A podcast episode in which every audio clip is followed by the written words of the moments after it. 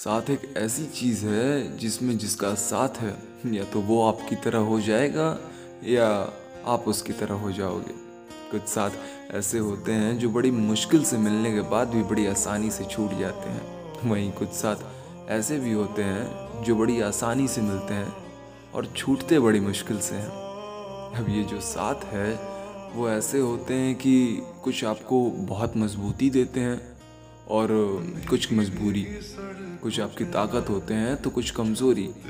वो साथ किसी का भी हो सकता है, कैसा भी हो सकता है और जिस वक्त हमें जिस साथ की ज़रूरत होती है, या जिसका साथ हमें पसंद होता है, फिर इससे फ़र्क नहीं पड़ता कि वो साथ किनारा है या भवर। उस वक्त हम उसी साथ के लिए हाथ बढ़ाते हैं। पर अब ये जो साथ है, उसको मैं किसी एक तरफ़ नहीं गिन सकता। क्योंकि ये साथ मेरी ताकत और मेरी कमज़ोरी दोनों है, पर अब जो भी है, ये साथ मुझे बेहद पसंद है।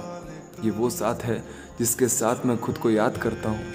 ये वो साथ है जिसके साथ मैं हर बात करता हूँ। ये वो साथ है जिसके साथ मैं हूँ तो बाकी चीज़ें बाद करता हूँ। ये वो साथ है जिसके साथ मैं अपने ख्वाब आज़ाद करता हूँ। तो कहने का मतलब बस इतना है कि उसका साथ बड़ा महफूज है। उसका साथ मुझे काट देता है दुनिया से। मैं ज़रा बहका बहका कभी कभी आवारा महसूस करने लगता हूँ। मैं वो महसूस करता हूँ जैसे मांझे से कटी डोर आसमान में जो पतंग लहराते रहती है, वो कट कर आज़ाद हो जाती है। बिल्कुल वैसा। मैं किसी के काबू में नहीं रहता।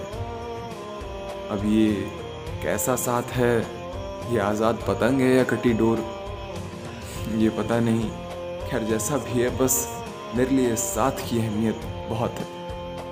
मेरे लिए साथ बहुत मायने रखता है, मेरे लिए साथ बहुत प्यारा है। सुनने के लिए शुक्रिया।